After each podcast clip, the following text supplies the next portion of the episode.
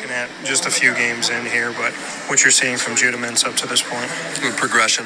Um, you know, seeing both levels, getting to the second level, making plays not just for himself but his, his teammates, and um, you know, you look at night and day difference from the first few exhibition games to how under control and in command he's been.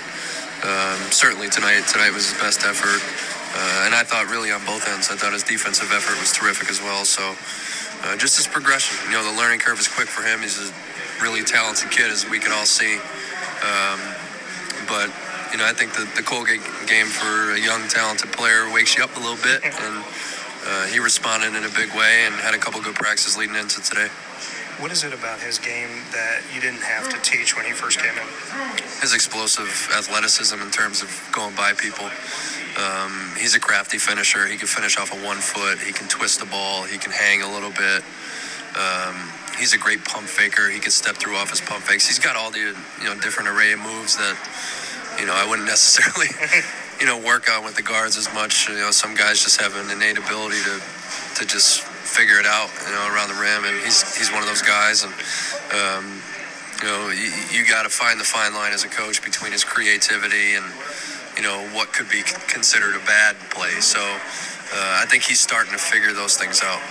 And then as far as Joe Girard, just him getting more comfortable playing in a role that he's more used to, just what you've seen from him. What I expected, you know, um, we got him a couple good looks tonight.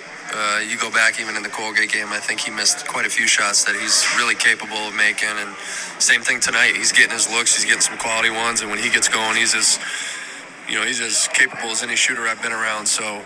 Um, he made a couple plays off the basketball where we set him screens where he made multiple actions where he uses screens really well and we got him a couple good ones and he knocked them down and um, you know again kind of like Judah I think Joe's going to continue to progress at that position as well you got a, a young team with a lot of new faces.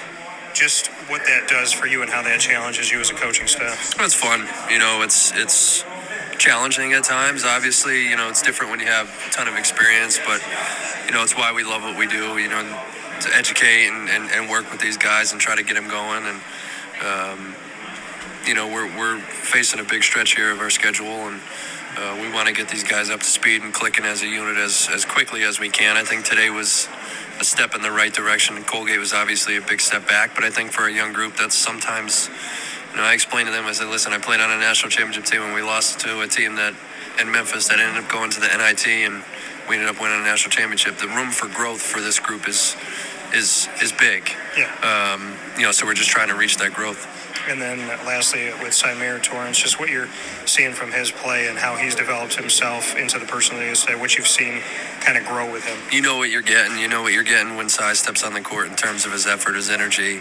The ball's going to push a little faster. He's going to push the pace offensively. He got himself in trouble. I think he was trying to help Peter Carey out tonight a little bit going sideline clear out, trying to get him an easy touch and get the young freshman his first points, and led to two turnovers because it was predetermined. You know, we talk about making reads and making decisions and uh, take what the defense gives you. And um, but I, I, you know, I respect it a little bit in terms of trying to help his young guy out. But um, you know, he, when he steps on the court, he's been through this. He's been through a lot. He's been in multiple programs, and now being here with us and um, you know being with me for all these years and you know, he's, he's found a really good rhythm. He's a calming influence when he has the basketball in his hand for our group. And if we're a little bit, you know, off kilter, I think he's a guy that can stabilize some things in, in different areas for us.